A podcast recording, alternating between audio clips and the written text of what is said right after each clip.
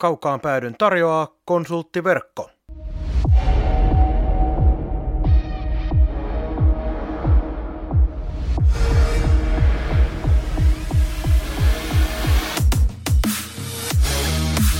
Tämä on Kaukaan pääty. Suoraa puhetta Saipasta. Studiossa jääkiekkoselostaja Marko Koskinen sekä urheilutoimittaja Mikko Pehkonen. Tervetuloa mukaan! Mainiota tiistaita kaikille. Mikäli satutte kuuntelemaan tätä ohjelman julkaisupäivämääränä, Kaukaan pääty Marko Koskinen, Mikko Pehkonen. Ja jälleen ruoditaan asioita Saipasta. Pääsääntöisesti käydään vähän ympäri liigassakin ja aloitetaan homma sellaisella kevyellä paskan jauhannalla Lappeenrannan ympäristöstä lähinnä. Heti ensimmäiseksi, Mikko, ajatukset Etelä-Karjan taajamajunasta. Tällainen oli Etelä-Saimaa artikkeli, uutinen tuossa, että sitä suunnitellaan jälleen kerran. Olen taajamajunien suuri ystävä. Että yksi hienoimpia junareittejä esimerkiksi Suomesta on toi Parikkala Savonlinna. Siinä pysäytään kaikki lustot ja Punkaharjut ja muuten, se on tosi makea ja se auttaa sitä koululais- ja työmatkaliikennettä siellä. Et kaunis, hieno ajatus, mutta sitten kun tullaan tähän Lappeenranta-Etelä-Karjala-kuvioon, niin en jotenkin näe. Et siis se liikenne Imatran joutseno Lappeenranta niin toimii, mutta jos miettii Lappeenrannan ja Imatran väliä muuten, niin rata menee niin jatkuvasti väärässä paikassa. Et jos me haluttaisiin tehokas taajamajuna, niin tuonnehan pitäisi päässä ainakin tuonne korkeakoululle ja Kourulaakin jotenkin, mutta se junarata ei ole siellä päinkään. Mutta eikö tästä me päästä siihen, että seuraavaksi aletaan suunnittelemaan raitiovaunulinjaa? No sehän olisikin todella makea. Tykkäisin tosi paljon ajatuksesta, mutta voi olla näillä väestömäärillä pikkusen haasteellinen. Mutta siis summa summarum, Halopaisen Hannahan sitä tuossa esitteli ja siinä oli jotain, että kisapuistoakin voisi stopin antaa ja laittaa ja muuta, mutta on aika kallista saipapeliliikennettä ja kuinka moni sitä edes käyttäisi. Myös tämä on kaunis vihreä ajatus, mutta ei tällä väestöpohjalla. Minä en näe niin mitään toteutumisen mahdollisuuksia. Tai sitten ajattelen jotain pysäkkiä, niin kuin Lauritsala-keskusta väli esimerkiksi. Niin kuinka paljon siinä nyt oikeasti liikkuu ketään, kun se on polkupyörälläkin huitastu 10 minuuttia se keikka siis se väli. Tai sitten muita pysäköintipaikkoja, Rauha tai Muukko. Niin esimerkiksi tällaisia, missä on ennen ollut pysäkkää, niin ketä siellä on? Niin kuin Muukossa vaikka. En siellä ole ketään, Rauha. No ei ne turistit varmaan pääsääntöisesti junalla sinne menee. Ja nytkään niitä ei hirveästi ole. En mieti. Mä ajattelin nyt, jos saadaan katsoa siihen kisapuiston urheilukeskukseen, mistä jääurheilukeskukseen saadaan pysäkki, niin sinne viedään väkeä, mikä sankon joukoin taajamajunalla sinne matkustaa ja sitten ne pelin jälkeen matkustaa sieltä pois.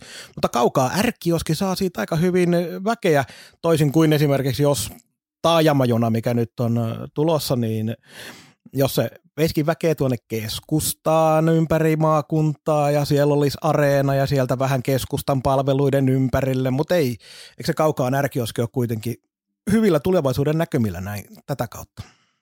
Varmaan, jos se noin se ajattelee.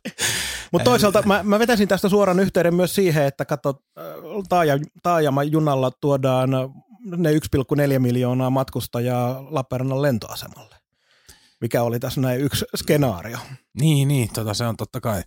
Joo, ja sitten itse asiassa tämä linjaus on ongelmallinen kyllä muuallakin. Imatralla saataisiin siihen aika lailla Mansikkalan kylkeen, missä on se asema nyt, ja Vuoksen niska mentäisi ohi, mutta esimerkiksi Imatran koskelle ei ole raidetta, joka olisi se niin kuin tällä hetkellä kuitenkin Imatran keskus. Niin tavallaan tämä menee niin kuin kroonisesti pitkin maakuntaa koko ajan vähän väärässä paikassa tämä rata. Eiköhän me mennä eteenpäin vähän positiivisempaan asiaan. Oletko ehtinyt perjantaina julkaistua Vöyhin uutta albumia kuunnella? En. Oletko aikaisempia kuunnellut? Olen. Eli voisin olettaa, että tavoitteena on ottaa uusikin albumi haltuun. Kyllä on. Tykkään tosi paljon. Siis se, kun omatkin musiikkitaustat tuolta, niin ennen kaikkea joku vanha YUP rakastaa, sit tykkää Stam1nasta ihan hulluna ja niin poispäin. Tämä yhdistelee oman levottomalla tavallaan näitä musiikkityylejä. Tykkään tuollaisesta miksistä, mitä ne touhuu. Ja sitten kun ei tehdä ihan niin hirveän vakavasti sitä touhuu, niin sanotaan, että tällaista melankolista paatosta niin tulee kuunneltu ehkä aika paljon muutenkin. Niin toihan tuo vaan niin kuin valoa elämään. Joo, ja tämä kyseinen levy mulla on ajoittain ihan näiden ykkössuosikkibändienkin kanssa, että uusi levy niin aina ottaa pienen aikansa, että pääsee siihen kunnolla niin sanotusti sisälle, niin kuin musiikkipiireissä sanotaan, mutta tämä iski kyllä saman tien. Levyhän ei ole kauhean pitkä, tuollainen puolen tunnin pläjäys, mutta se mitä sanoit siitä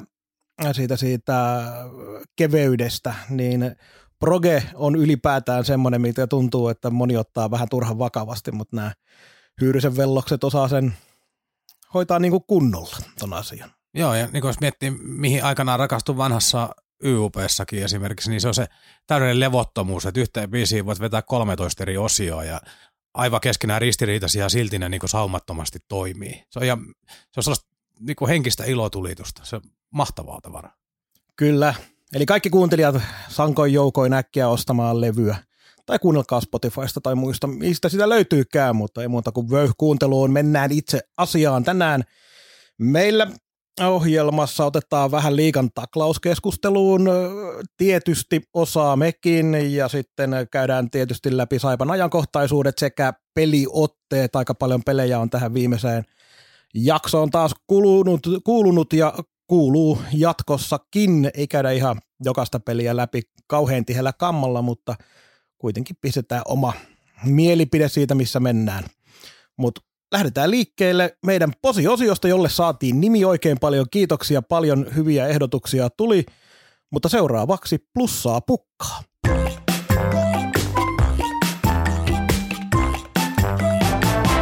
Mikko, mennäänkö tällä kertaa niin, että sinä nappaat ensimmäisen positiivisen asian viimeisen 2 viikon ajalta?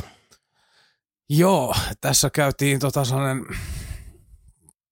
iso paini itseni kanssa, että voiko tavallaan tietyllä tavalla neka olla posi, mutta nyt päädyin loppujen lopuksi siihen ja plussaa pukkaa -osion nosto on Veeti Vainion siirtyminen pelikanssiin.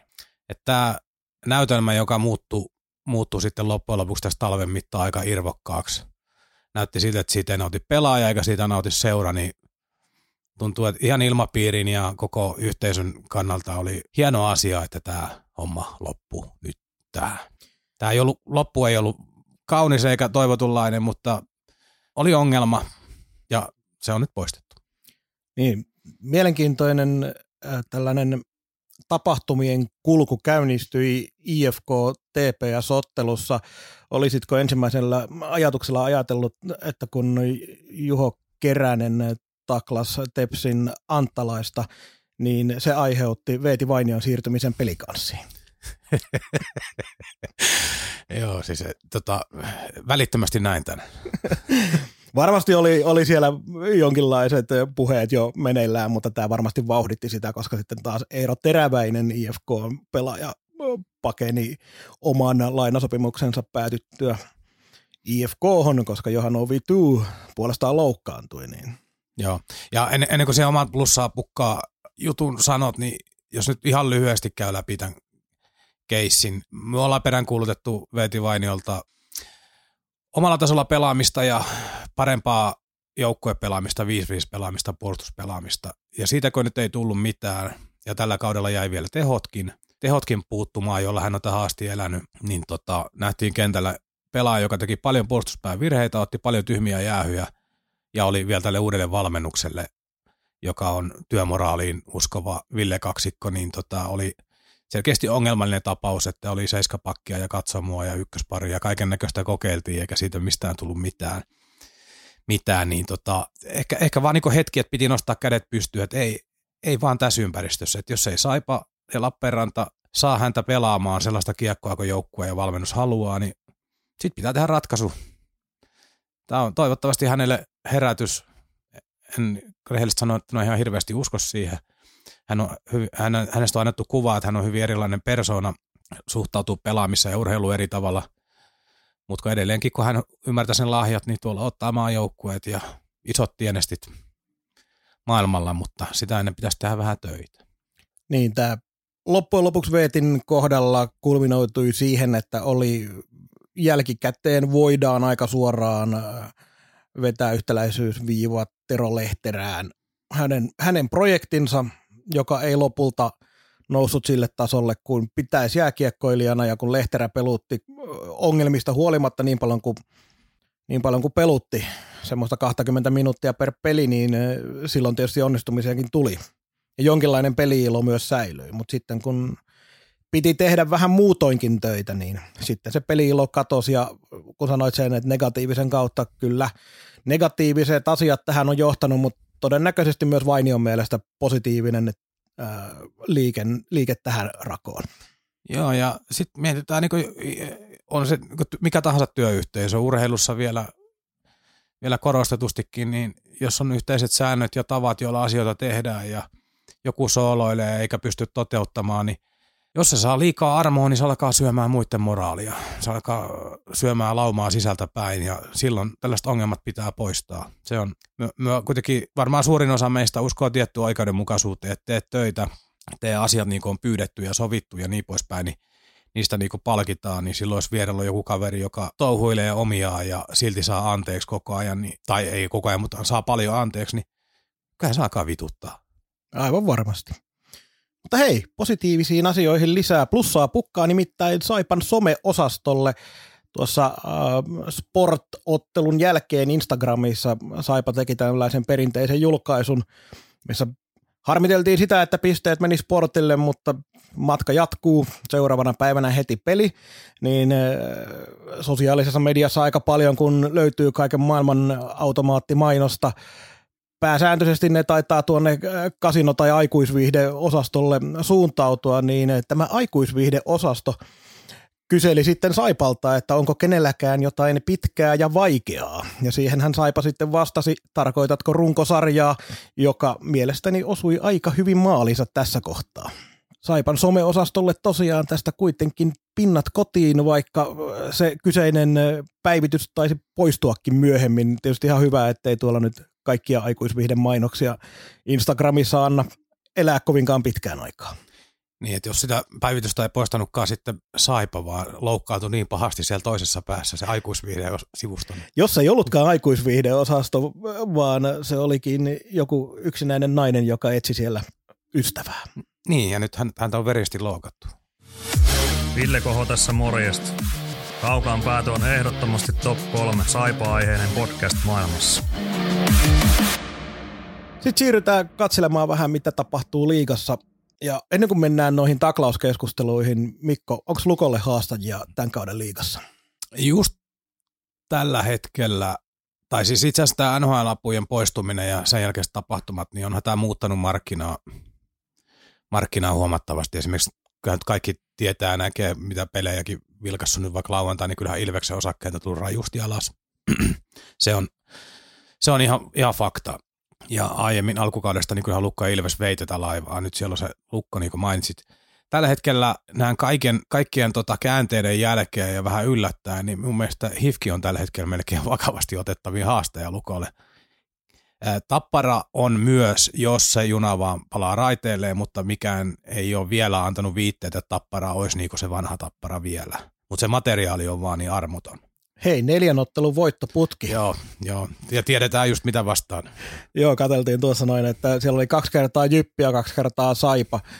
Niin kuin se sydäntä vähän riistääkin sanoa ja raastaa sanoa, niin Saipa ei tällä hetkellä kuitenkaan ole sellainen joukkue, kenen voittoputke, jos Saipa on siellä mukana, niin pitäisi senä ykkösasiana sanoa. Joo, ja sitten muista joukkueesta, niin jokerikorttina pyörii se Kärpät, mutta kun puhutaan just tällä hetkellä lukahaastaja, niin ei ole Kärpät. Mutta se heidän potentiaalinsa on julma. Ja sitten pari jokerikorttia, joihin en usko, mutta voin näyttää hölmältä myöhemmin, niin kyllähän pelikanssin niin kun pallon puhkeamista jotenkin odottaa, varsinkin nyt kun Lässi Kiveen lähti. Et kyllähän se on niin kun kapea se materiaali, mutta silti ne on pystynyt vielä tuottaa. NHL-apujankin poistuttua. Ja sitten KK on oma lukunsa.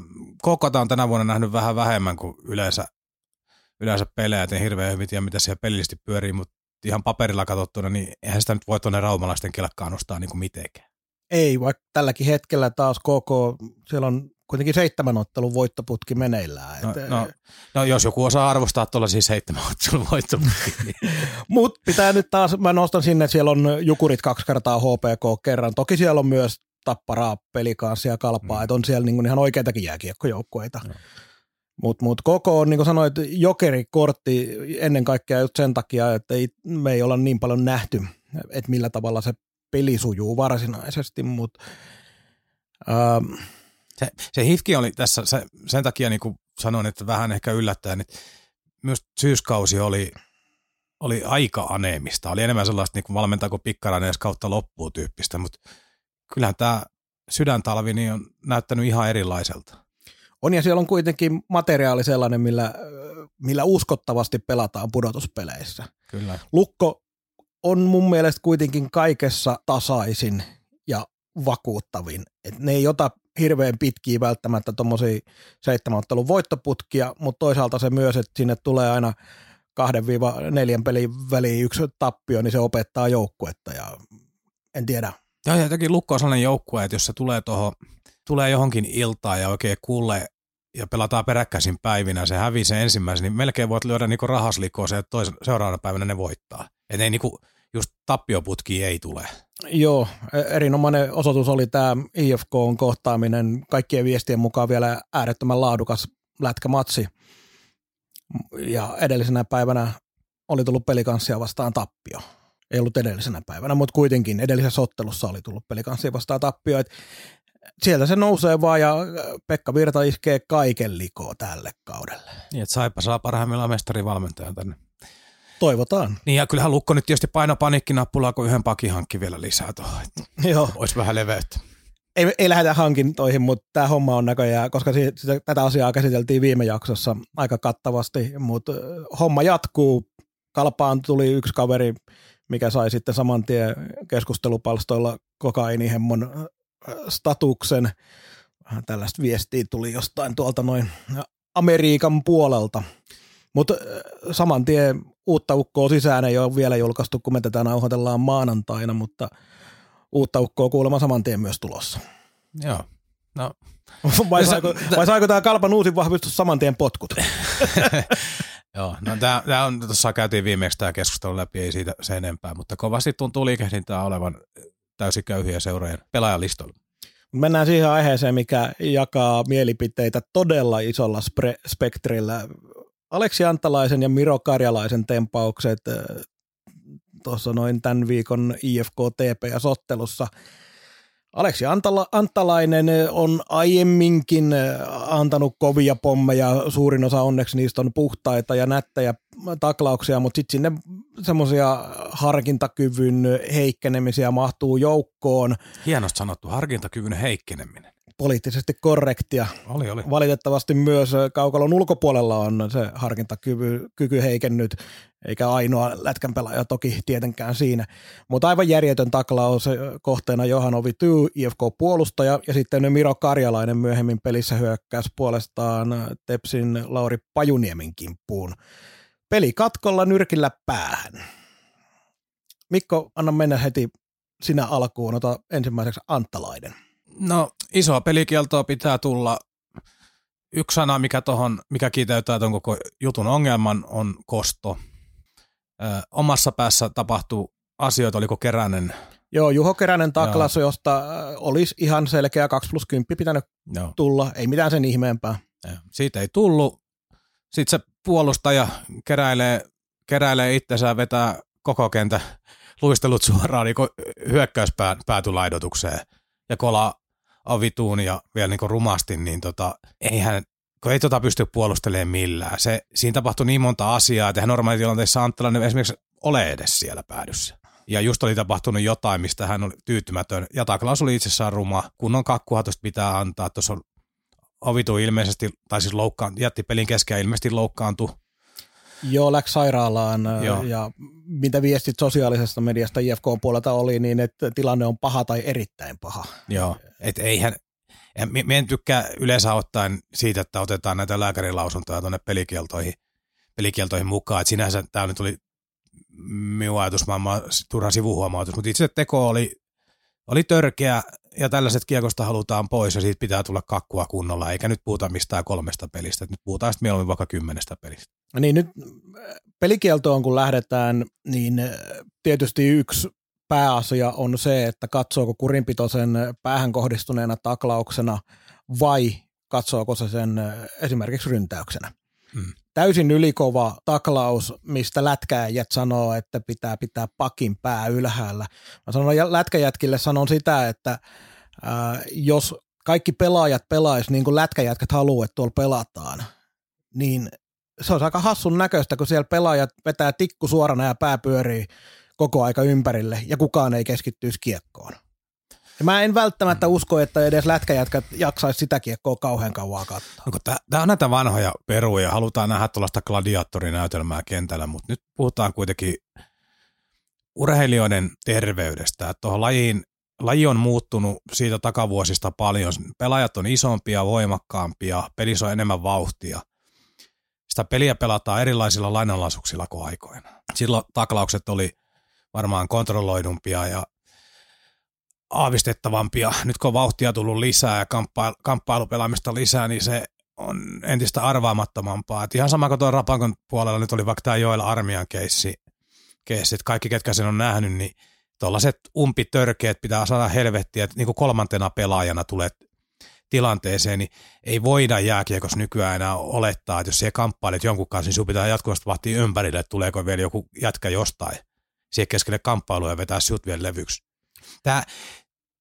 Tämä on jotain romantisoituu havumetsien lätkää, että tämä on niinku tällainen muka jees, mutta nyt puhutaan sellaista aikakaudesta, että tuolla pitäisi pelaatkin pitää terveenä ja varoa aivovammoja ja muuta, niin taklauksien täytyy olla jollain tavalla ennustettavissa. Totta kai tulee epäonnekkaita sattumia, sun peliasento voi olla huono, siellä saatat horjahtaa. Sitten tulee ihan vahinkotöittäjäkin, ei, siis sellaisia, että niinku ei tarkoitus ollut vaikka taklata päähän, mutta tulee joku viime hetken käännösmuutos, tällaisia, mutta tuollaiset jutut, kun siellä näet, että joku kaveri siellä vaikka laidan lähellä seisoskelee katse kiekossa, niin etä siellä vaan jumalauta lähestä vetää. Joo, siis nyt tämä asentokeskustelu näissä taklauksissa on kans aika kovaa ääntä taklauksien puolustajien kanssa. Nyt pitää toki muistuttaa, että kumpikaan meistä ei halua poistaa taklauksia, ei edes kovia taklauksia pois. Niille on oma aikansa ja paikkansa, mutta silloin kun esimerkiksi tässä Ovituu oli huonossa asennossa, oli kyyryssä, oli kiekkoa hakemassa, mutta Anttalaisen vauhti siihen tilanteeseen tullessa poistaa kokonaan Ovituun vastuun omasta asennosta, koska ei voi olettaa, tai sanotaan näin päin, että pitäisi pelata sellaista lätkää nykyään, että sun ei tarvii olettaa, että joku tulee sieltä 200 päin tuossa tilanteessa. Sä saat mennä taklaamaan, sä saat mennä tilanteisiin kovaa, mutta se oli niin ylikova vauhti siihen tilanteeseen, vaikka sitä nyt ei voida pitää koko kentän vauhtina tai näin, mutta se tiedetään, että siihen tultiin niin ylikovaa siihen tilanteeseen, että ei Ovituulla ollut mitään mahdollisuutta edes pelata itseään siinä tilanteessa sellaiseen asentoon, jossa otetaan taklausta vastaan, jollet sä sitten pakkinan vastaisuudessa aina vaan lopeta kiekon pelaamisen, kun meet kulmaa, joka on täysin älyvapaa ajatusmaailma jääkiekosta. Joo, eihän kiekkoa ikinä voitu pelata niin, että sieltä laidan lähellä, niin siellä menet itses liimaamaan, itses laitaa kiinni, ottamaan taklausta vastaan ja sen jälkeen katsellaan, missä on kiekko.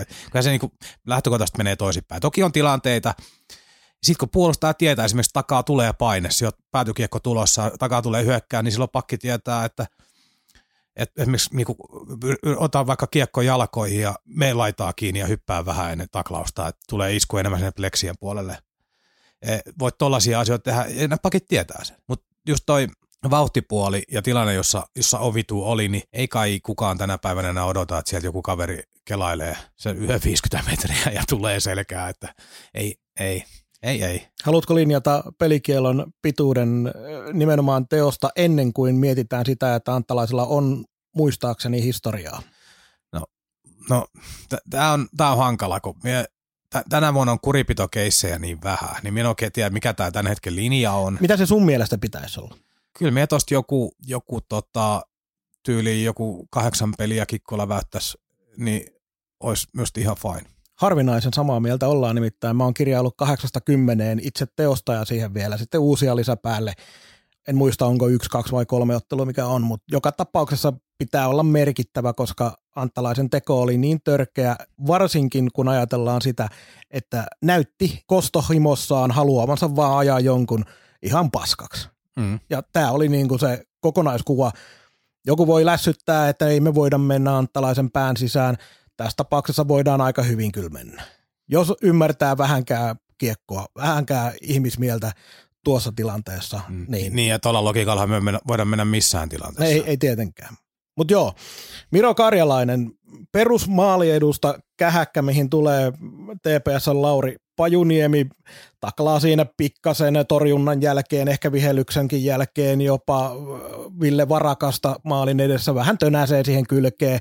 Varakas siirtyy puoli metriä tilanteesta, siihen tulee IFK, oliko Sallinen vai kuka nappaa Pajuniemen syleilyyn takapäin, sitoo sen kädet, ja sen jälkeen, kun tilanne on jo 2-3 sekuntia mennyt, niin Miro Karjalainen ryntää siitä oman maalin edestä ja vetää Pajuniemeä nyrkillä päähän, laitaa vasten. Ja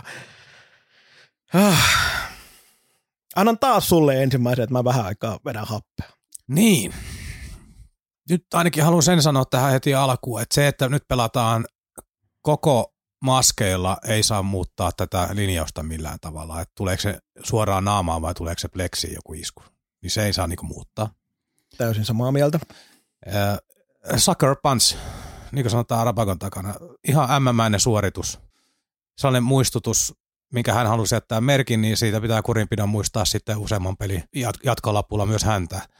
Ei noi kuulu paskaakaan tohon, että sit kun pojat nahisee, niin nahisee, mutta ei tällainen yksipuolinen. Ja vielä kun tilanne oli ohi, pelikatko, tilanne ohi, niin kuin sanoin, että se oli jo niin kuin rauhoittunut, tai rauhoittumassa se tilanne, että ei tässä ole mitään puolusteltavaa. Ja sitten kun siinä lähtötilanteessa ei tapahtunut mitään niin radikaalia, että se vaati tollaista. Ei, noita tapahtuu pelissä. Monesti sanotaan jostain tilanteesta, että noitahan tapahtuu pelissä kymmeniä, mutta nämä on oikeasti niitä, mitä pelissä tapahtuu, jollei nyt kymmeniä, niin semmoista 5-10 joka pelissä. Joo, ei mitään puolusteltavaa, pelikieltoa hänellekin. Ja taas lähdetään varmaan todennäköisesti, jos taas lähdetään siitä, että miten liikasen näkee, niin jos ne katsoo sen päähän kohdistuneena taklauksena, minkälaisena tämä nyt pitäisi periaatteessa katsoa, eikä minä väkivaltaisuutena, mikä olisi se tapa, millä liika pääsisi siitä omasta 5 ottelun minimistään eroon, millä ne on kikkailu aikaisemmin. Mutta jos oletetaan, että se on päähän kohdistunut taklaus, siihen vielä pelikatko, kolmantena osapuolena kaverin kädet on sidottu tilanteessa. Pajuniemikin on, se on hyvä se hidastus, jos sitä katsot, niin Pajuniemikin on sen oloinen, että se kyllä sivusilmällä näkee, että sieltä tulee, mutta ajattelee, että no se nyt tulee siihen kanssa. Tämä vetääkin sitten nyrkillä päähän. Niin taas puhutaan siitä, että 8 lähdetään uusia lisät päälle, ja Karjalainenhan istui tuossa noin, oliko se viime vuonna 9 ottelun pelikiellon. Niin saas nähdä, milloin Karjalainen seuraavan kerran pelaa. Joo, ei tälläkään ei ole mitään tekemistä minkään miesten peli tai muun jutun kanssa. Nämä ei tähän hommaan kuulu, että sit jos kaverilla on mahdollisuus tempoa takas, niin sit voidaan keskustella uusiksi tätä hommaa, mutta käytännössä kävi puolustuskyvytöntä pelaajaa. Vetään vaan kupoliin. Tuosta on ihan järjettömän vaikea sanoa yhtään niin puolustavaa puheenvuoroa. Siinä ei pelitilanne eikä mikään ei vaatinut tätä suoritusta. Ei, eikä antanut odottaa. Ei. Ja tällä nyt ei pidä olla mihinkään mitään vaikutusta pelikieltoihin sun muuta, mutta kyllä mua vähän nauratti ihan aidosti. Sain iloa siitä, miten Miro Karjalainen oli erittäin tuohtunut kyseisestä jäähystään, kun kuvattiin kaveria siellä jäähuaitiossa ennen kuin peli oli taas jatkunut. Niin näytti olevan hyvin eri mieltä siitä, että siitä annetaan rangaistuksia. Törkeätä. Kaukaan pääty. Podcast, joka ei kumartele, vaan jolle kumarretaan. Ajankohtaisissa asioissa siirrytään seuraavaksi Saipaan. Veeti Vainio käytiin läpi, siitä meillä tuskin nyt enää on juuri sanottavaa, mutta ensi kauden valmennuksesta oli puheita, huhuja toistaiseksi, koska vielä ei niitä asioita voida julkistaa. Santeri Immosta tuodaan Saipan apuvalmentajaksi, Hämäläisen Villekin olisi edelleen mukana siinä, ja sitten puolestaan Saipan valmennuksesta Tuomo Ropo lähtisi Ketterään.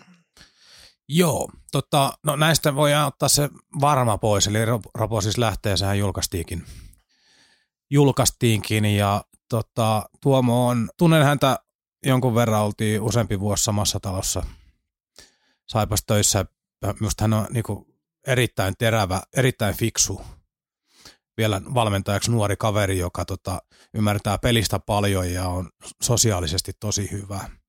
Sellainen ymmärtäväinen, fiksu jätkä, toivon kaikkea hyvää. Nyt tämä on hänen ensimmäinen hyppäys. Päävalmentaja vastuussa aikuisten puolelle, naapurikaupunki, ei tarvitse kotiakaan muuttaa todennäköisesti tuosta kaukaalta, tai muistaakseni siellähän nyt asuu. Ja kohtaa siitä menee taajama juna. Joo, niin hyvä paikka lähtee mittaamaan kannuksia, ja sitten siellä kuitenkin vanhaa valmennusta, asiakkaista ja kumppaneita jatkaa tukena, niin erittäin hyvä paikka ja toivon kaikkea hyvää, että se, että tuoma-aika nyt Saivassa loppu, niin ei välttämättä liity mihinkään kuvioihin, että hänkin nyt on ollut tuossa jonkun aikaa apuvalmentajana ja tehnyt videoita paljon ja nyt sitten on itse asiassa ollut Lehterän loppuaikana myös penkin takanakin, mutta kuitenkin niin jos haluaa uralla eteenpäin ja hänkin on tässä koko ajan myöskin valmentajatutkintoja suorittanut ja kouluja käynyt, että haluaa kehittyä, niin jossain kohtaa pitää vaan siitä roolista hypätä eteenpäin ja ottaa seuraava askel. Ja laitoinkin hänelle perjantaina viestin, että kaikkea hyvää, että tämä vaikuttaa ihan fiksulta liikkeeltä, että nyt pääsee ottaa uusia kokemuksia ja hänellä on kuitenkin valmentajana valtavasti aikaa.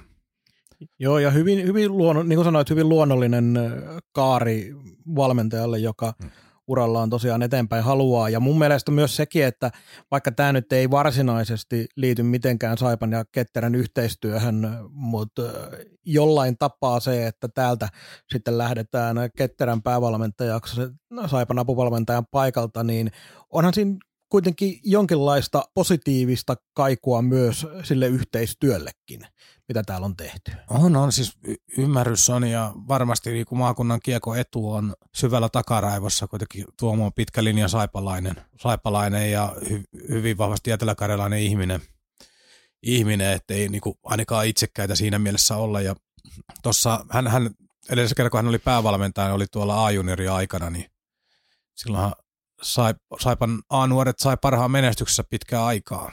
Sillä oli hyviä pelaajia siellä ja Tuomo sai sen pelaa hyvin. Siellähän pelaa tällä hetkellä Arttu Pelli, vetelee KK:ssa. Sporili Adami oli Tsekin maajoukkuessa itse asiassa Venäjällä nyt tuossa, oliko joulukuussa, joo. Joo ja niin poispäin, siellä oli hyvä nippu, kun sitä veti silloin ja muuta, ettei muuta kuin kaikkea hyvää ja tuossa kun pitävät linjat auki ja suhteet kunnossa, niin sitä ei tiedä, miten Tuomo päätyy aina vaikka takaisin. Niin, sitä vielä pitikin sanoa, että tuskin tämä ainakaan joukkueiden ja seurojen välistä yhteistyötä heikentää senkin myötä, että on valmennustaustaa Saipasta. Ei varmasti. Miten sitten toi Ville Hämäläinen, jos tämä pitää paikkaansa? Sanon siitä paikkansa pitävyydestä sen verran, että en ole nyt sen enempää vahvistellut, mutta Etelä-Saimaa hyvin harvoin skuuppailee mitään niin musta tuntuu juttuja, että kyllä heillä yleensä on erittäin hyvin lähteet halussa. Niin siksi uskon tähän Virta, Immonen, Hämäläinen kolmikkoon, niin pidän sitä hyvinkin varmana, kun se uutisoitiin vielä siihen sävyyn, että ei niin kuin huhuna, vaan niin kuin tietona. Mutta kuitenkin Hämäläinen, niin käytännössä vaihtoehdothan oli, tai niitä oli kaksi, että lähdet vetämään sitä A-nuorten projektia vielä eteenpäin tai sitten olet apuvalmentajana tuossa. Ja nyt kun tämä päävalmentajapesti tuohon tuli, niin kun minä ymmärrän, että se niin kuin jotenkin se palaaminen A-nuoriin, niin ei se enää niin selkeätä ole. Että jos olisit syksyllä ollut vaan sen ensimmäisen lomautuspätkän vaikka tyyliin töissä ja palannut sitten A-nuoriin, niin siellä olisi loogista jatkaa. Mutta nyt kun siellä vedät melkein koko kauden laivaa, niin on myös oikea valinta. Ja sitten sinne tulee vielä mentoriksi kuitenkin Pekka Virta, joka on kaiken nähnyt ja kokenut suomalaisessa kiekossa ja ymmärtää peliä briljantisti ja on kova johtaja, niin kyllähän siinä on niinku paikka oppia. Joo, siinä on yli 800 liigamatsia vierellä kertomassa, että miten valmentaa. Niin. Joo, että kyllähän se jalostaa sitten hänen niinku Villen valmentajapolku on ihan älyttömän paljon. Ja sitten mitä tullaan tuohon Immoseen vielä Rokin päävalmentajapaikalta ilmeisesti tulossa, niin rehellisesti itselleni täysin katsomaton kortti. En tunne persoonaa, en tiedä hänestä oikein mitään. Siis mitään sellaista, totta kai tilastot, jokainen voi käydä katsoa, että mitä hän on pelaajauralla tehnyt ja mitä hän on valmentanut, mutta niin kuin persoona juttuna, niin ei mulla oikein mitään sanottavaa. Tässä vaiheessa meillä varmaan on laitettava kaikki luottavaan Pekka Virtaan, joka tietää, minkälaisen valmennustiimin hän haluaa kasata hänellä on varmaan ihan riittävä kokemus myös siitä, että millaisilla palasilla tota projektia kannattaa lähteä vetämään. No sehän se tässä on, että Pekka Virta täytyy päävalmentajan päässä valitsemaan läheisimmät apulaiset ja totta kai se, eihän tässä nyt ole mitään budjettiratkaisuja tai testiratkaisuja tehdä, että kyllä se ottaa sinne tyypit, joihin se luottaa. Hämäläinen on ollut niin kuin luonnostaan tarjolla Saipan päästä, kun se on tuossa mukana ja tämän toisen hän on varmaan itse hakenut, niin kyllähän sehän se on avainjuttu. Se on ihan sama, mitä mieltä me ollaan. Et jos Pekka Virta luottaa ja uskoo siihen kaveriin, niin silloin se on riittävää. Meinasit, että ei Virta meinaa meille soittaa. Että. No mietin, että ei ole Pekka Virran kanssa puheenvälejä, niin toisaalta voidaan sanoa, että en ole myöskään mennyt vielä. Mutta hyvin mielenkiinnolla odotellaan ja tietysti se, että Hämäläinen on siinä mukana, niin se on Saipalle jollain tapaa mun mielestä myös sellainen markkinointikulma tähän asiaan. On se. Että pystytään pitämään tuollainen oma poika. Niin jatkumo. Siis niinku, nyt jos ajatellaan, että Virta ja Immonen tulee seurakulttuurin ulkopuolelta, niin Hämäläisillä on pelaajana, valmentajana pitkä kokemus tästä seurasta, niin halutaan se seuran niinku kulttuuri ja seuran geeniä tavallaan viedä eteenpäin, halutaan siihen valmennuksen ytimeen sellainen kaveri, niin tämähän on aivan, tai mitä luonnollisin valinta sitäkin kautta. Kyllä. Ja sitä tässä kuviossa vielä, kun nämä palaset loksahtelee, niin tämä meidänkin jossain aikanaan spekuloima Lehtosen Masso ketterä päävalmentaja siirtyy nyt ilmeisesti siis sitten Rovaniemelle. Ja hän on, en ole ihan varma, että onko hän nyt julkisesti miten paljon noista puhunut, mutta hänellä on ainakin liikasta apuvalmentajan paikkoja tarjottu ja hän ei ole niihin tarttunut. Ja mä oon jotenkin ymmärtänyt kautta rantaan jutuista sen, että hän pitää itseään niin kuin vahvasti päävalmentajatyyppinä, on niin kuin johtajana eturivistä, että sen takia kun ei päävalmentajan paikkaa ole tullut tarjolle, niin tämä mestis jatkuu. Ja sitten miksi Roki, niin minulla ei ole itse suoraan parempaa tietoa tähän, mutta pari imatralaisen lähteen kanssa asiasta jutteli ja kysyi, että mitä ihmettä se Roki menee, että se on Ketterässä voittanut niin kuin mestiksessä kaiken mahdollisen jo. Että eikö tämä ole niin kuin vähän askel alaspäin, niin annettiin ymmärtää, että tähän liittyisi vähän näitä koulutushommiakin, että siellä on urheilujohtamiseen liittyviä opintoja tai jotain muuta mahdollista tehdä samaan aikaan, että hän niin kuin kehittää itseensä. Että tämä Roki ei ole päätepiste, vaan välipiste, jossa samaan aikaan hän tekee itsestään niin kuin parempaa valmentajaa ja urheilujohtajaa. Se kuulostaa aika luontevalta asialta mestiksessä ylipäätään kaikessa, koska palkkiot ei mestiksessä tule ainakaan kasvamaan ensi kaudelle. Joo, ja sitten hän on, käyttikö joku termiä spartalainen, muistaakseni, eli hyvin niinku pedantti tekemään asioita ja kurinalainen, niin siinä on ainakin Rovaniemen joukkueen ruorissa niin paljon aikaa bussissa lueskellaan ja opiskellaan, että jos haluaa käyttää ne ajotunnit tehokkaasti, niin nyt on paikka. Jees, mutta se valmennuskuvioista mennään sitten peliasioihin. Ei ehdi jokerit enää, ei ehdi Jalliksen veipit, siinä se on nakki valmiina. 6 peliä viimeiseen 2 viikkoon. Ei lähdetä tosiaan ihan yksityiskohtaisesti näitä läpi, mutta käydään nyt kuitenkin tulokset. Saipa Tappara 1-6, Pelikan Saipa 2-1, Saipa JYP 2-4, Saipa Ässät 3-2, Sport Saipa 3-1, Ilves Saipa 2-1. 1 voitto, 5 tappiota. Enempäänkin voittoihin olisi ollut paikka, mutta kun ei osata tehdä maaleja, ei osata pelata ylivoimaa, joka liittyy myös osaltaan toisiinsa nämä kaksi asiaa.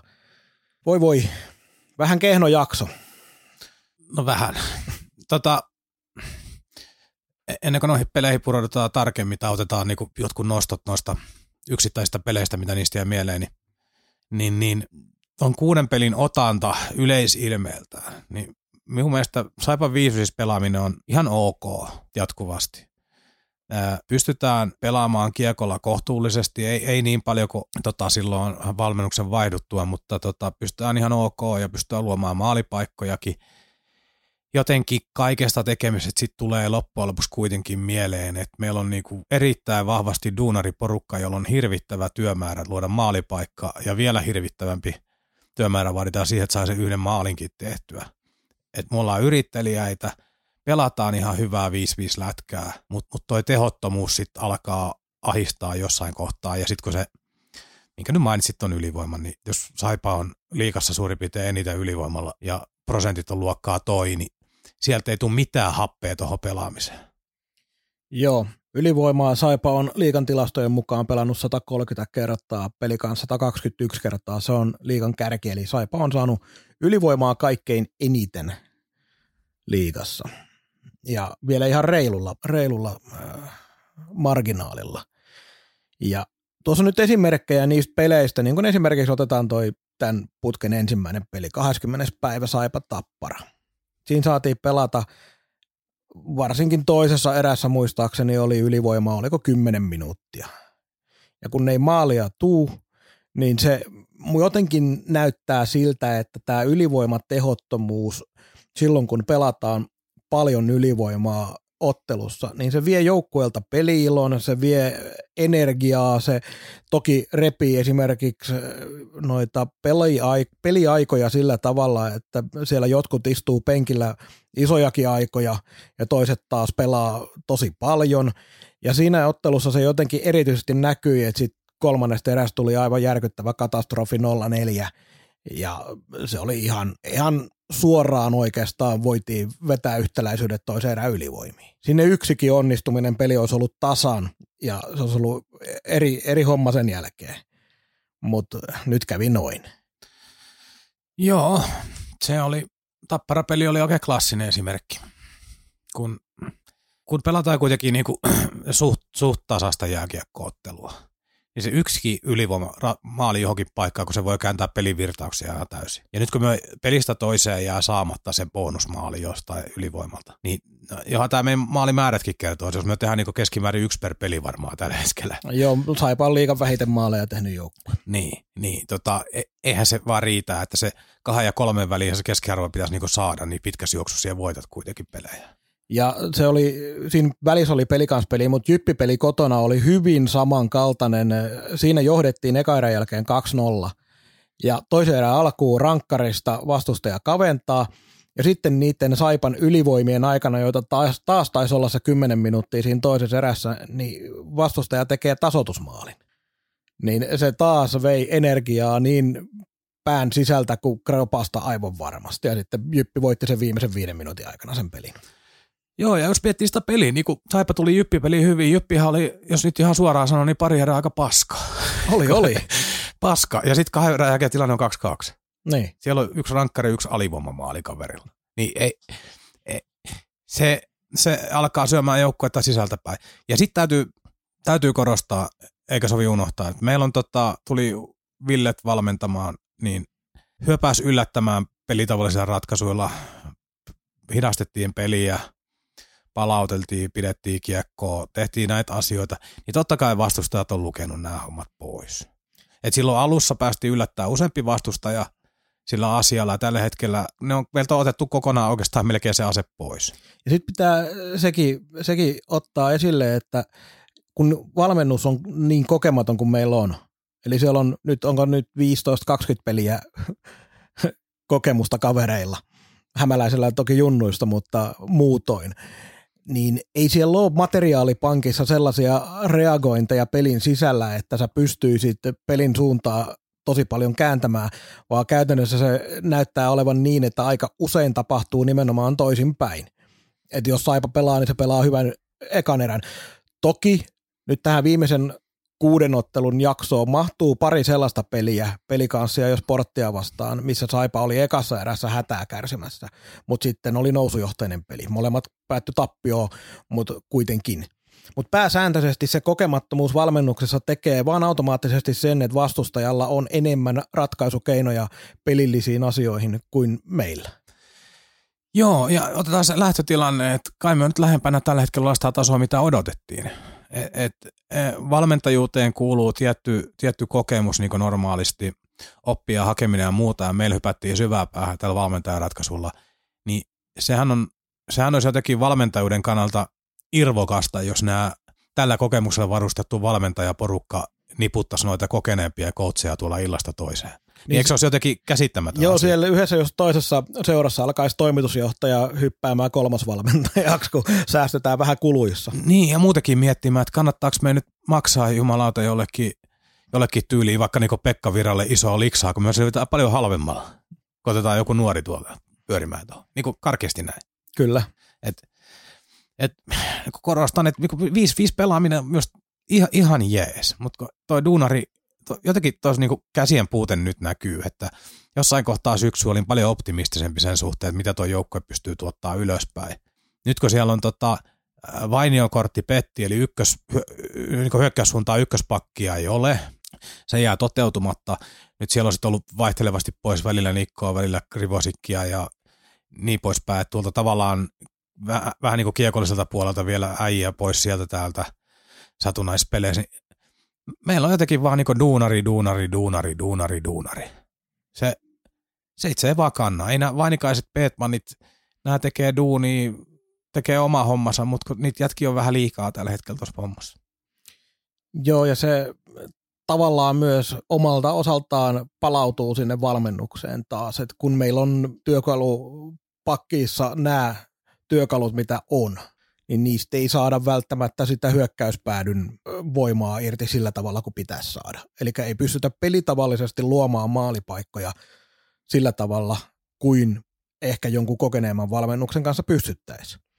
Ja silloin, kun ratkaisupaikkoja tulee, niin ne pitää käyttää hyväksi. Nyt siellä on toki ongelmia siinäkin, että esimerkiksi Jaakko Lantta on jollain tapaa pikkasen hyökkäyspäässä kadonnut nimenomaan siellä ratkaisupaikoissa. On, ja nythän se on tietysti 5-5 pelissä vielä tiputettu tuonne Piipposen ja kenes kanssa nyt pelannut viime pelit. No joka tapauksessa tiputtu 5-5 pelaamisketjuhierarkiassa 3, niin sitten loppuu vähän niin kuin kaveritkin. Kyllä. Et siellä on itse asiassa, kun on tullut paljon hakattua ja lyötyä Mikke Saarta, niin hän on itse asiassa viime pelien yksi suurimpia niin tason nostajia. Ja ihan ansaitustikin noussut ketjuhierarkiassa eteenpäin. Kyllä. Siitä huolimatta toivottelee hänelle hyvää jatkoa ensi kaudelle jossain muualla. Joo, siis kyllä niin kuin se on, kun sanoit sitä, että ei meillä 5-5 pelissä se on ollut ihan ok, niin se on oikeastaan aika pitkälti se taso, mitä voidaan edes tällä hetkellä vaatia. Okei, voidaan vaatia enemmän. Mutta se, että onko se vaatimus sitten kovin realistinen, niin se on eri asia. Ja nyt kun esimerkiksi Koskiranta on ollut yksi semmoinen, mitä on aika paljon moni eri tavalla katsoo Koskirannan peliä, kun esimerkiksi me katsotaan. Koskiranta muuten pelasi Ilvestä vastaan yhden kauden parhaista peleistään. Teki todella hyvin töitä, oli puolustuspäässä, teki hyökkäyspäässä sen maalinkin. Ei siinä ollut kuin 11 matsia välissä, ettei tehnyt. Muutenkin erittäin hyvä peli, mutta toki kokonaisvaltaisesti hyökkäyspäädyssä pitäisi hänenkin pystyä tukemaan enemmän. Mutta jotenkin se on tavallaan sama asia, että ei ihan niin paljon nyt pitäisi vaatia realistisesti kuin ehkä saattaa moni vähän vaatia. Ja on sille, siis totta kai jokainen saa niin kuin oman mielipiteensä muodostaa sen kautta, mitä haluaa. Ei siinä ole mitään ongelmaa, mutta se, että sit jos tekee sellaisen toiveen, että nyt pelattaisiin näin, että nyt pitäisi pelata top 3 peliä, mutta ei pelatakaan, niin kuinka pettynyt sä voit siitä sitten olla? Niin, ja jotenkin toi, taas pyöritellään jankkaan tätä samaa, mutta tämä tehottomuuden tuska, kun se tarttuu, niin minulla on viimeisen 6 pelin, mitkä on tässä meidän lähetystauolla nyt, tai tässä jaksojen välissä pelattu. Viimeisen 6 pelin kohdalla, niin 5 kohdalla minä olen kirjoittanut tuonne Tsaborsky. Ja niin kuin merkkinä vaan siitä tehottomuudesta, että hän pelaa erittäin hyvää lätkää, hän tuottaa hyökkäyspäähän jatkuvasti asioita, ja silti hänkin voisi tehdä maaleja paljon enemmän. Nyt otetaan vaikka lauantain peli Ilvestä vastaan, Väyrysen 1-1 tasoitus, niin siitä ei mennytkö hetki, kun oli Tsaborskilla paikka. Tsaborskilla oli pelin eka vai toka vaiheessa paikka, silloin paikkoja siellä täällä, niin ei sekään osu. Ei osu, mä oon tehnyt ihan tismalleen saman huomioon, ja juuri tämä Ilves-peli oli aika tuoreena muistissa, pääsi siitä B-pisteiden välistä vetämään ja laukoplekseihin sieltä jostain ylänurkan ohi. Ja kun se ei onnistu, niin se ei taas tuo niitä kautta, kun se onnistuisi siellä täällä sen maalin tekemään, niin se taas toisi positiivista energiaa joukkueeseen. Niin, ja tässä tuossa Tsaborskilta ei mitään pois, hän on ihan johtava pelaaja tuossa porukassa, mutta kyllä se tuska vaan näkyy ihan joka ukossa, että on toi vaikeeta. Mutta otetaan niitä positiivisempia asioita. Niklas Westerholm, Nikke on pelannut aivan helvetin hyvin. Viikonloppuna oli nyt torjuntaprosentti tuolla 90% luokkaa. Ei voi vaatia enempää. Nikke tekee tasan tarkkaan sen. Ja on nyt, kun siinä nyt tapahtui sitten tuolle Tomekille vähän sellainen notkahtaminen tammikuun peleissä, mitä sai, niin kyllä se nappasi aika nopeasti Nikke sen ykkösvahdin roolin taas takaisin. Joo, ei sit ole katasanaa, ja hän on antanut niin kuin aidosti joukkueelle sauman voittaa pelejä, että ei sehän ne ole notkahtanut millään tavalla, ja ottanut ihan game saver-tason juttujakin tuolla illasta toiseen, että pelaa huikealla tasolla, että valitettavasti kun itse ei joukkue vaan pysty tuottaa ja omiin kuitenkin se parikin maaliin menee, niin se tällä hetkellä aika usein riittää vastustajalle voittoa. Niin rajuako se onkin? Tähän 6. ottelun jaksoon se ainoa Saipon voittopeli oli Niken huonoin. Toki Nikke ei pelannut kaikkia pelejä, oliko 4 pelissä maalilla, mutta kuitenkin se huonoin torjuntaprosentti osuu siihen S-peliin, minkä Saipa sitten voitti. Et tavallaan se omalta osaltaan kertoo sitä tarinaa, että Nikke pelaa hyvin silloin, kun se on tärkeää, joka on mun mielestä yksi isoimpia asioita, mitä Niken pelaamisessa on nyt tässä viimeisen vuoden, tämän kauden ja ehkä edellisenkin kauden aikana tapahtunut, eli pystyy tarjoamaan oikeasti niitä hyviä pelejä silloin, kun joukkueellakin on vähän vaikeampaa.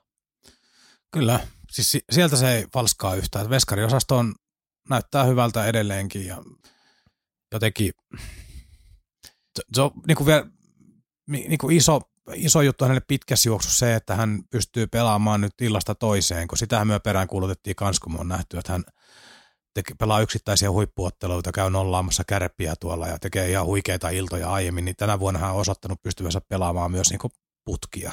Ja rauhallisempaa pelaamista kuin ennen. Se, on. Sellainen sätkiminen on ihan hurjasti lähtenyt parissa vuodessa pois. Kato, kun Jussi Markkanen kävi maalivahtivalmentaja tuossa hetken. No joo. Terveisiä Jannelle vaan. Joo, ei. Tietysti ikäkin hän ei nyt enää ihan nuorukainenkaan enää ole, niin varmaan sekin on tehnyt tehtävänsä. Sitten noista, kun nyt plussia kerran haetaan, niin kyllähän tuo on mielenkiintoinen jätkä tämä nuori poika Sedov.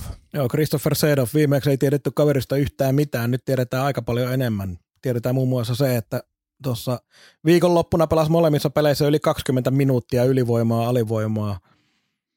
Nuoreksi mieheksi jämäkkä, tykkään pelirohkeudesta, että se ei niinku paniikissa roiski kiekkoa, vaan se uskaltaa antaa pakkia tai hakea hyökkääjän lapaa, että se ei painealla murru. Virheitä tulee joka pelissä kiekollisena, mutta se kuuluu kasvatusprosessiin. Ei 18-vuotiaalta voi mahdottomia vaatia. Jos oli jätkällä olisi edes piirua parempi liike, niin toi olisi ihan huipputalentti. 18V-liike paranee. Paranee, mutta mietin nyt niin NHL-varauksia ja muita. Näitä asioita. Mutta jos Saipalla on mahdollisuus toi kiinnittää, Markkanen tätä jotenkin pyöritteli, että loppukausi joo, ensi kaudesta ei ole niin sopimus hänellä sinne VHL-ksi nyt oli. No, joka tapauksessa. Niin, jos Sedov, jos mahdollista kiinnittää vaikka ensi vuoden pahvin, niin ehdottomasti kiinni. Joo, aivan samaa mieltä. Mäkin olen tänne kirjannut, että nimenomaan uskallusta löytyy pelata. Ja se on mun mielestä yksi niitä tärkeimpiä asioita, että sä et lähde sinne kentälle pelkäämään niitä tilanteita.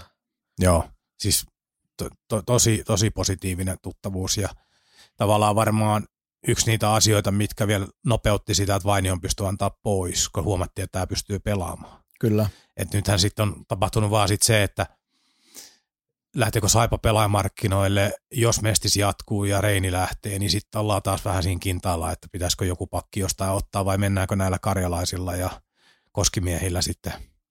Kausi loppuun se on valinta, mikä pitää tehdä, koska kyllähän tuossa kapeella mennään. Kokonaan toinen keskustelu on sitten se, että mitä tältä kaudelta halutaan. Että totta kai joukkue haluaa pudotuspeleihin ja valmennus haluaa, mutta kannattaako siihen joukkueeseen panostaa vai siirretäänkö katseet suoraan ensi vuoteen ja katsotaan, mitä tällä porukalla nyt saadaan aikaan? Mä kävin tästä näin yhden meidän yhteisen tutun kanssa mielenkiintoisen keskustelun eilen siitä, että miten Saipan tämän kauden tilanne vaikuttaa seuraavaan kauteen. Eli onko Saipan nyt mielenkiinnolla sun mielipidettä tähän kysyn, että onko sillä merkitystä ensi kauden myyntiä ajatellen, ajatellaan kausikorttimyyntiä tai ajatellaan irtolippujen ostajia, ylipäätään Saipan kiinnostavuutta omien parissa Etelä-Karjalan alueella, onko sillä merkitystä pelaako Saipa tämän kauden päättäjäksi joko tyhjille tai hyvin rajatulle katsomoille pudotuspelejä, vaikkapa pari kappaletta, sanotaan nyt niin, että ei vaikka päästäisi jatkoon, eli ollaan 10, otetaan 1 tai ei ollenkaan voittaja ensimmäisen kierroksen pudotuspeleistä, vai se, että pelataan ilman hankintoja nyt ja pelataan kausi loppuun ja päädytään vaikka siellä 13? Minun mielestä sillä ei ole merkitystä. Mä oon samaa mieltä. Koen, että kävi tälle kaudelle ihan mitä vaan, niin tämän kauden jälkeen pöytä putsataan, sittenhän sellainen täällä määrään minä-taulu, missä on Pekka Virta kädet puuskassa, nostetaan se tuohon markkinoinnikeulaan ja sanotaan, että nyt alkoi uusi aika. Mä oon erittäin vahvasti samaa mieltä nimenomaan tästä Pekka Virta-aspektista tilannetta katsoen, eli Saipalla on nyt kuitenkin sellainen kortti käyttää ensi kauden joukkueen markkinointiin, kun vielä puhutaan ja muistetaan se, että korona on vienyt yleisön tältä kaudelta, niin varmasti se, että vaikka joku on oppinut olemaan käymättä, mutta todella paljon on myös hirveä halu päästä taas katsomaan. Joten Saipalla ei ole markkinoinnillisesti mitään oikeaa merkitystä sillä, pelaako Saipa tällä kaudella pari pudotuspeliä vai ei. Joo, minä jotenkin niin kanssa näen sen, että sit kun tämä on tämä poikkeuskausi, koronat ja systeemit ja hässäkät ja tyhjät katsomot ja muut, niin tämä menee jotenkin tämä kausi joka tapauksessa niin historiallisesti mappiööhön monelta osin. Sellaisena kuriositeettina. Tässä ei ole mitään normaalia. Niin ja jotenkin ihmisten side vielä tuohon kiekkoseuraa, kun ne ei ole edes paikalla, niin on muutenkin löyhempi tällä hetkellä. Niin minä luulen, että jos ensi syksynä pääsee pelaamaan yleisöjen eteen edes jollekin yleisölle, kukaan nyt ei tiedä, tässä on niin paljon tämän koronan ympärillä ollut näitä muutoksia, välillä parempaa, välillä huonompaa, no, mutta kuitenkin niin se jotenkin se palautuu se yleisön ja ihmisten suhde Saipaan vasta, kun ne kisapuistoon pääsee takaisin. Moni sellainen tuttukin on lopettanut seuraamisen tämän kauden osalta kokonaan, kun se ei tunnu telkkarin välitykseltä tyhjillä katsomoille millään. Mutta tämä kaikki, niin se ei kuitenkaan poista sitä tosiasiaa, että Saipan pitää pystyä mahdollisuuksien mukaan pystyy myös viestinnällä parantaa ensi kauden odotusta tavalla tai toisella. En sano, että se olisi nyt huonosti tehty, mutta toistaiseksi sitä ei mun mielestä ihan kauheasti olla tehty. No tämä liittyy tähän yleiseen viestintään, kun tässä ei niinku taloustilanteesta tulevasta mistään kerrotaan todella niukasti mitään. Et se on niitä, nämä kauhukuvat käydään läpi säännöllisin väliajoin, että huonolta näyttää, mutta sitten ei oikein mistään muusta mitään puhutakaan. Varmasti huonolta näyttää, en mie sitä sano, mutta tavallaan ehkä tuolla tavallaan niin kaikki vaan toivoo, että tämän vuoden kärsimys olisi ohi. Enkä tarvita kärsimyksellä sitä urheilua, vaan sitä, että jotenkin saadaan tämä kausi vaan taputeltua ja päässään kiinni taas johonkin normaalilta haiskahtavaa hommaa. Joo, mä uskoisin, että kaikki kyllä, jotka haluaa ymmärtää oikein, niin myös ymmärtää oikein tuon, että eihän tätä kautta kukaan halua muistaa. Ei. Se on aivan selvä juttu. Tämä on ollut taustavoimille, taloudelle, pelaajille. Tämä on kaikille ollut tämä on taloudellisesti raskas, tämä on henkisesti raskas. Tässä on hyvät asiat ihan pirun vähissä. Ja jotenkin miettii, yhtenä sellainen kruunun, jos miettii vaikka niin kuin Stanley Cupia tuossa loppukesästä Tampa Bay sen voitti, niin minkälainen muistikuva niillekin jatkille jää, kun ne juhli siellä jäällä. Stanley Cupin voittoa, katsojia 0. Kerran elämässä mahdollisuus joillekin pelaajille. Niin. Että mikä se, siis totta kai se on hienoa, että voittaa, ne haluaa voittaa ja kaikkea muuta, mutta jotenkin se, että onko sulla ympärillä 20 000 hurraavaa ihmistä vai Ja tässä korostuu hyvin paljon se, että aina silloin tällöin tulee näitä kommentteja jostain löytää, kun puhutaan yleisön merkityksestä, niin sitten joku, en usko, että kovinkaan tosissaan, mutta sanoo kuitenkin, että tekisit sä paremmin toimistossa työs, jos siinä olisi 1000 ihmistä hurraamassa sun vierellä. Niin nämä vertailut tästä eteenpäin on entistä tyhmemmässä valossa, koska kyllä tässä näkee ihan kaikesta sen, että vaikka joukkue tosiaan, kuten sanoit, haluaa voittaa, haluaa pelata niin kuin joukkueelle ja sun muuta, mutta kyllä ne kaipaa sitä yleisöä tonne halliin niin pahasti. Ihan väkisin, kun se tuo sen lisäkihelmöintiä siihen ja jännitystä ja yleisö reagoi, on kotivieraskenttä ihan sama kumpi, niin onhan siinä joku juttu. Tuomari vähän hölmöilee, niin siellä alkaa kansa huutaa, saat virtaa siitä ja energiat ylös ja ihan tällaisia inhimillisiä juttuja. Yeah. Että on tää, kyllä täytyy sanoa itsekin, että jos ei tätä podcastia tehtäisi, niin kyllä olisi jääkiekon seuraaminen vähentynyt tänä vuonna radikaalisti itsellä, että yrittänyt vähän katsoa näitä muita pelejä, niin kyllä se välillä on sellainen, jos on pelissä ei hirveästi tapoja, ja sitten kun ei ole yleisöä paikalla, niin on sellaista, että niin kuin hohojaa, että siinä nyt on Jukurit KK. Mä luulen, että nimenomaan sellaisille henkilöille, jotka vahvasti on jonkun tietyn joukkueen kannattajia, niin heille muiden otteluiden seuraaminen on entistä vaikeampaa, kun ei ole yleisöä eikä ole sitä, minkä sä itse kuitenkin yleisön joukossa, sulla on sinne tunne sinettä, olla yleisön jäsen. Niin silloin sä voit katsoa muita pelejä sitäkin kautta, että miten yleisö reagoi sen. Et aktiivisesti sitä asiaa miettien, mutta kuitenkin sitä kautta, että sen tunteet ja kaikki nämä on siinä mukana. Mutta kyllä tulee katsottua tietysti senkin takia, kun työn puolesta pitää nyt muista joukkueista olla hyvin hereillä, että mitä siellä tapahtuu ja missä kunnossa se peli sattuu olemaankaan. Mutta en enää muista, mistä me lähdettiin tähän. Lähdettiin siitä, että onko Saipan sijoituksella merkitystä ensi kaudella. Joo, se. Mutta sehän liittyy tähän pelaajahankintoihin. Kyllä.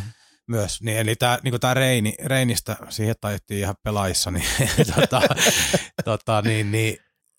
hänhän on tullut alas, tai tavallaan varmaan niinku arkeen, että silloin tuli pirteästi mukaan.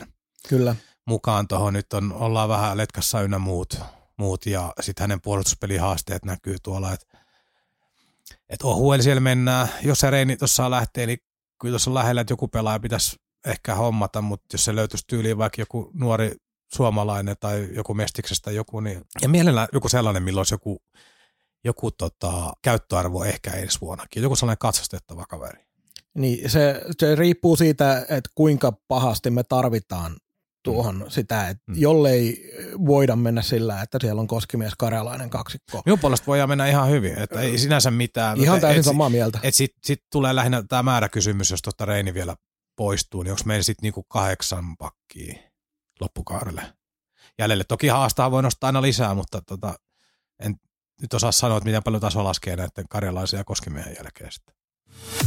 Tässä Jussi Markkanen. Kaukaan pääty. Suoraa ja joskus väärää puhetta Saipasta. Pääasia, että puhutaan. Hei, viimeinen asia mun papereissa tähän Saipan peliasiaan. Noista koko maskeista muistaisin, että oltiin vähän eri linjoilla alkuvaiheessa, kun ne tuli. Mä sanoin, että ne vaikuttaa selkeästi peliin. Ei, me korjaan ennen kuin se täydät, ei oltu eri linjoilla, vaan sinä ymmärrät jääkiusta niin paljon enemmän kuin minä. Aivan. No hyvä, että sinä sanoit sen, eikä mun ei tarvitse itse. Mutta joka tapauksessa se näyttää siltä, että se jopa isontaa tasoeroja liigassa. Taitavammat joukkueet, milloin puhutaan nyt suoraan paremmat pelaajat, isompi budjetti ja sun muuta, niin heillä on enemmän yksilötaitoa joukkueessa, jolloinka kasvomaskit ei häiritse niin paljon kuin niitä joukkueita, joilla on vähän duunariporukka, ei niin taitavia pelaajia. Lähetkö tähän mukaan? No kun sä esität sen noin, niin en ole ihan varma, mutta siihen yhdyn kyllä, että kyllähän tämä pelin tasoon vaikuttaa, tulee kiekon kanssa ihmeellisiä hasseja ja menetyksiä ja pomputteluja ja syötön vastaanotoissa välillä vähän erikoisen oloisia tilanteita, että kyllä toi niinku väkisin jotenkin nyt vaikuttaa tuohon. Jos esimerkiksi syöttö tulee jalkoihin, niin pelaajilla kestää huomattavasti paljon enemmän aikaa saada kiekkohallintaa kuin ilman koko maskia. Joo, että kyllä se on vaikuttanut, mutta se, että toi analogia siitä, että taitavammilla jengeillä onnistuu paremmin kuin duunarijengillä, niin minä nyt en ehkä niin tarkkaan miettinyt, mutta ei tämä nyt pelitasoa ainakaan ole parantanut, että se on ihan varmaa. Mitä mieltä olet siitä, että no, eikä siihen ei kannata lähteä, koska se on aivan sama, että mitä asiasta on mieltä, että onko siitä mitään hyötyä, että meillä on noin kasvomaskit tuona, koska terveysviranomaiset ovat nämä asiat määritelleet. Niin, en tiedä. Tuolla pelataan salibändiä, jääpalloa, koripalloa, näitä lajeja ilman mitään uusia suojaa. Tämä oli se hyvä nosto, mikä toivoin salaa itseni itse tietämättä sitä, että nostasit, koska unohdin koko asian. Tosiaan no jännä tämä jääkiekon erityisasema, jos joku terveysviranomainen esimerkiksi kuvittelee, että vaikkapa koripallo on vähemmän kontaktilaji tai pelaajat on vähemmässä kontaktissa noin viruksen siirtymisen kannalta kuin jääkiekossa, niin kummallista on. Joo, ja koripallossa pelataan vielä pienemmän rotaatiolle, että jos siellä on niinku aloitusviisikot, saattaa mättää, jos on kapea rosteri, niin ne mättää niinku 30-40 minuuttia siihen väliin se peliajan, niin kyllähän ne törmäilee toisiinsa siinä yli puoli tuntia aktiivisesti. Kyllä. Että jos siellä jollain jotain on, niin kyllä sitten lähtee leviin. Joo, ehkä tässä mennään vähän samaan kategoriaan taas näissä loogisuuksissa, kun ravintolat vastaan jäähallit ja niin poispäin, että näitä epäloogisuuksia on aika paljon.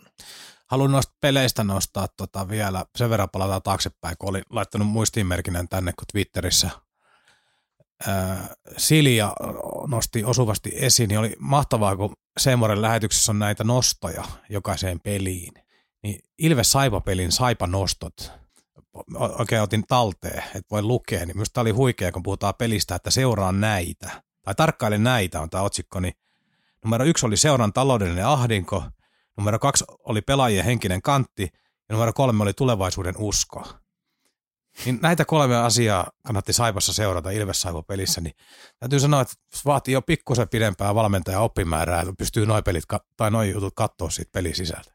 Että huikeeta. Joo, mä oon tehnyt suomalaisessa jääkiekkotelevisioinnissa sen ratkaisun, että mä en katso yhtään ennakkostudiota. Mä käynnistän lähetyksen silloin, kun katon jotain muuta peliä kuin Saipan peliä, niin mä käynnistän lähetyksen tasan tarkkaan silloin, kun se alkaa tai vähän sen jälkeen. Koska ne ennakkostudiot ei anna yhtään mitään Suomessa. Joo, ei.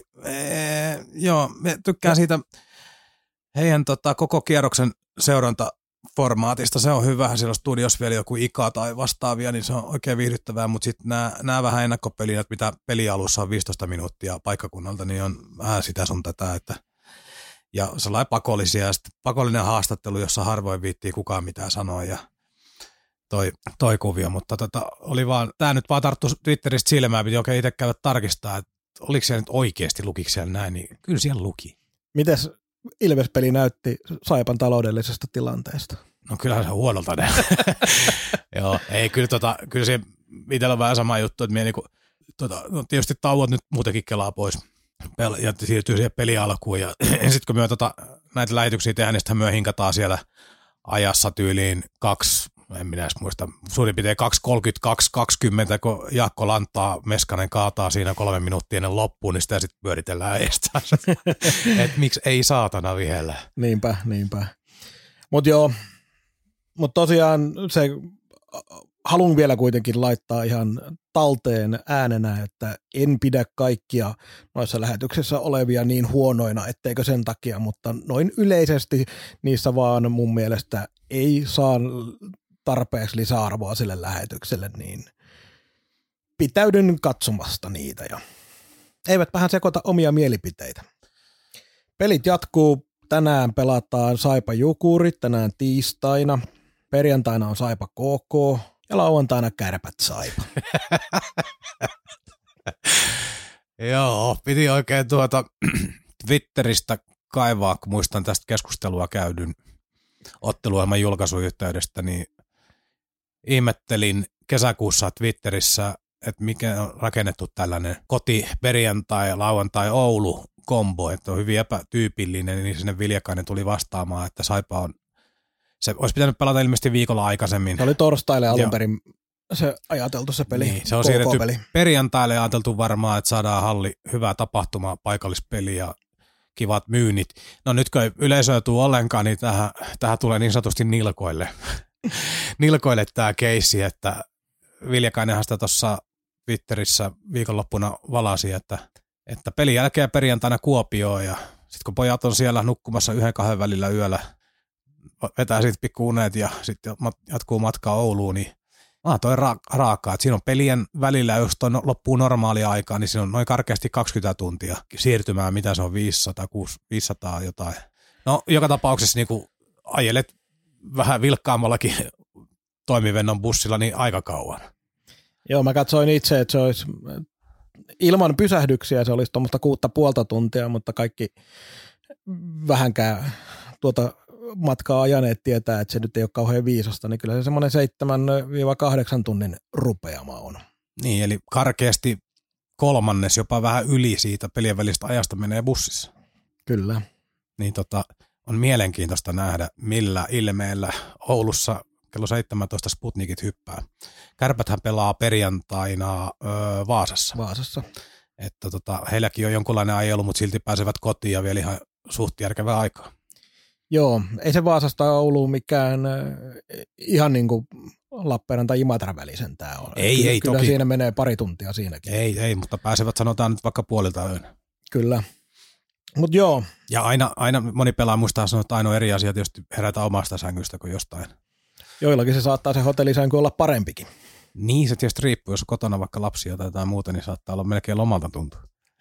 Sitten seuraavalla viikolla tiistaina Saipa Kärpät, perjantaina Saipa Lukko, lauantaina Kalpa Saipa, eli onhan siinä rupeamaan 4 kotipeliä, 2 vieraspeliä tuohon kategoriaan ja hei, toki... Niin sano vaan. Minun käskettiin kysyä, mitäs herra Koskisen matka järjestänyt loppuviikosta? Kyllä mä otin ihan, kuule, kiitos vaan Jussi, otin ihan tismalleen saman matkasuunnitelman, ettei tarvii 7 aamulla lähteä lauantaina puskeen kohti Oulua. Eli kyllä mä painan itse kanssa sinne Kuopioon ja sieltä sitten lauantaina perille. Siinä ei tietysti korona-aikana muutenkaan, mutta siinä ei paljon yöelämään kerkeä. Ei, mutta onneksi mä kerkeen birraan Saipan pelin jälkeen perjantaina, että lähden suoraan birrasta siis. Katsotaan jälkipelit. No niin, ja tämä poliiseille vinkiksi sitten. Joo, harvoin tulee jälkipeleissä kauheasti nautittua. Niin, mutta kuulostaa toi pahalta, että suoraan birrasta lähdin Kuopioon omalla autolla. Ei se kuulosta pahalta. Mutta hei, nopeasti kuitenkin toi Jukurit ja KK-peli kotona, ne on aika tärkeitä. Jukurit nyt on pakko voittaa, ei mitään vaihtoehtoja. No jos halutaan kymppijoukko haaveilla, niin me on kiemurallut tämän pakkovoittosanan kohdalla ennenkin, mutta kyllähän nämä nyt alkaa olla sellaisia valitettavasti. Ja KK pitää voittaa aina. Niin, no se on imakollinen kysymys. Vielä enemmän, ja sitä paitsi Jukurithan on kontanut, niillä oli hyvä vaihe, niin nyt on taas menty vähän. Joo, hyvä muuten, että nostit tuonkin, koska mä en muiden joukkueiden huonosta menestyksestä millään tavalla nauti, mutta pakko sanoa, että kun tuossa Jukurit pelasi muutaman ottelun vähän paremmin ja se alkoi se parempi jakso siitä IFK-katastrofista, kun IFK voitti 11-1 Helsingissä ja sitten siitä tietysti jotkut lehdet, joku lehti ainakin kirjoitti taas, että mitä tämä Jukurit tekee liigassa ja sehän tietysti aiheutti taas tietyissä kannattajissa sellaisen vastareaktion sosiaalisessa mediassa. Ja sitten kun Jukurit muutaman pelin siinä voitti, pelasi vähän paremmin jonkin aikaa, niin siellä paukuteltiin henkseleitä, että ai miten niin, ei muka Jukurit kuulu liigaan. Mites on nyt taas mennyt viimeiset, mitähän siellä on 7-8 peliä, onkohan siellä tullut 1-3 pistettä. Tämä on hauska tuo ikuisuuskeskustelu tai aiheko. On. Jukurit ei kuulu liikaa, sit loukkaannutaan, sit kun Jukurit kahtaa jonkun isomman seuran, niin sit siellä on Peku Pulkkinen ja kumppanit välittömästi, että miten se olikaan, että ei kuuluta liikaa vai? Joo. Tämä jatkuva kehä, mikä pyörii. Sen takia hänen varmaan niin niitä pelaajahankintojakin nyt teki, että niillä on imakollisesti hirveä paine, että pitäisi nyt päästä pudotuspeleihin ja tavallaan tämän mestis riippa niin saadaan jotenkin tiputettua pois. Kyllä, ja jos toi peli ei tuosta noin kovin hyvin suju, niin on hyvin mielenkiintoista nähdä, mikä on Jukureiden se taloudellinen tulos kauden jälkeen. Ja muutenkin näistä nyt ihan nopeasti tähän loppuun vielä palataan oikeasti ihan aiheisiinkin, niin tämä pelaajahankinta ruletti, mikä nyt on pyörinyt siitä huolimatta, että kuulemma 6-7 seuraa on konkurssiuhan alla, niin mä toivoisin, että joku edes yksi seura tulisi aidosti lukujen kanssa esiin, että mitä nämä on tarkoittanut seuralle. Et esimerkiksi joku Kalpahan ei ole missään vaiheessa ollut mediassa itkemässä sitä, että ongelmaa, että ollaan kohta menossa nurin. Siis se on ihan selvä asia, että asioista puhutaan, enkä sano itkemällä tarkoita sitä, että niistä ei pitäisi puhua tai että ne ongelmat ei olisi todellisia. Se on väärin sanottu tai väärin ajateltu. Mutta olisi tosi mielenkiintoista nähdä joku luku, mitä nämä pelaajahankinnat tarkoittaa seuran kokonaistaloudelle tällä hetkellä. Että tuleeko sieltä oikeasti sitten vaikka ihan vaan pelkillä kulukorvauksilla pelaajia? Niin. Tämä olisi paikka nyt puhistaa sitä omaa mainettakin, kun samaan aikaan kerrotaan, että on tiukkaa ja aivan kauheita ja samaan aikaan tulee ulkkari ja sisään sanotaan, että halvalla tuli. Niin vaikka sä jättäisit se palkankin sanomatta, niin avataan nyt kaikki ne muut kulut siitä.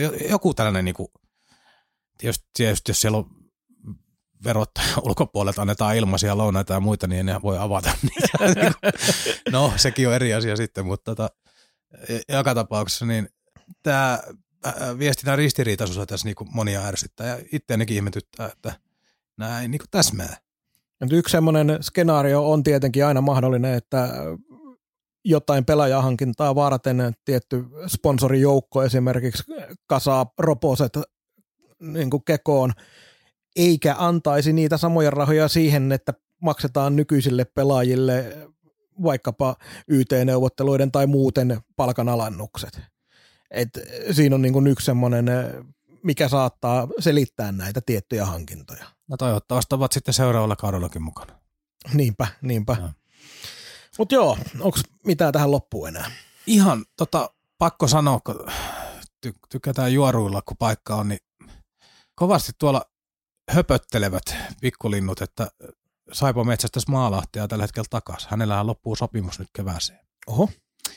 Ja täytyy sanoa, että se on tietysti loogista, että hänen kulmisia ainakin kysellään, koska oman kylän poika on ja muuta, mutta ilolla näkisin hänet Lappeenrannassa. Todella viihdyttävä pelaajatyyppi ja tietysti oman kylän poika ja veijari luonne muutenkin. Niin. Joo, toivottavasti linnut on oikeassa, koska kyllä Maalahti on niitä pelaajia, että mä olisin halunnut, että se pelaa koko uran täällä. Että ei niinku. Viihdyttävä pelaaja, taitava kaveri, mukava myös kaukalon ulkopuolella ja kaikkea. Niin. 12 pistettä tänäkin vuonna ja tänä vuonna ei ole kulkenut mitenkään erityisen loistelijasti. Niin se oli 0,5 pistettä per peli muistaakseni aika lähellä, mitä oli tällä hetkellä. Niin. Tervetuloa, joko startataan autoa Kiaa ja käydään hakemassa. Ei kesken kauden, siitä saattaa tulla poliisijuttu. Se on ihan totta. Oikein paljon kiitoksia tästä jaksosta, että jaksoitte olla mukana seuraavan kerran kaukaan päätyä 16. päivä helmikuuta. Jälleen paljon pelejä ja kaikkea muuta turhaa asiaa. Olkaa kuulolla. Moi moi. Moi moi. Kaukaan päädyn tarjosi Konsulttiverkko. Kuuntelit Kaukaan pääty podcastin. Suoraa puhetta Saipasta taas 2 viikon kuluttua.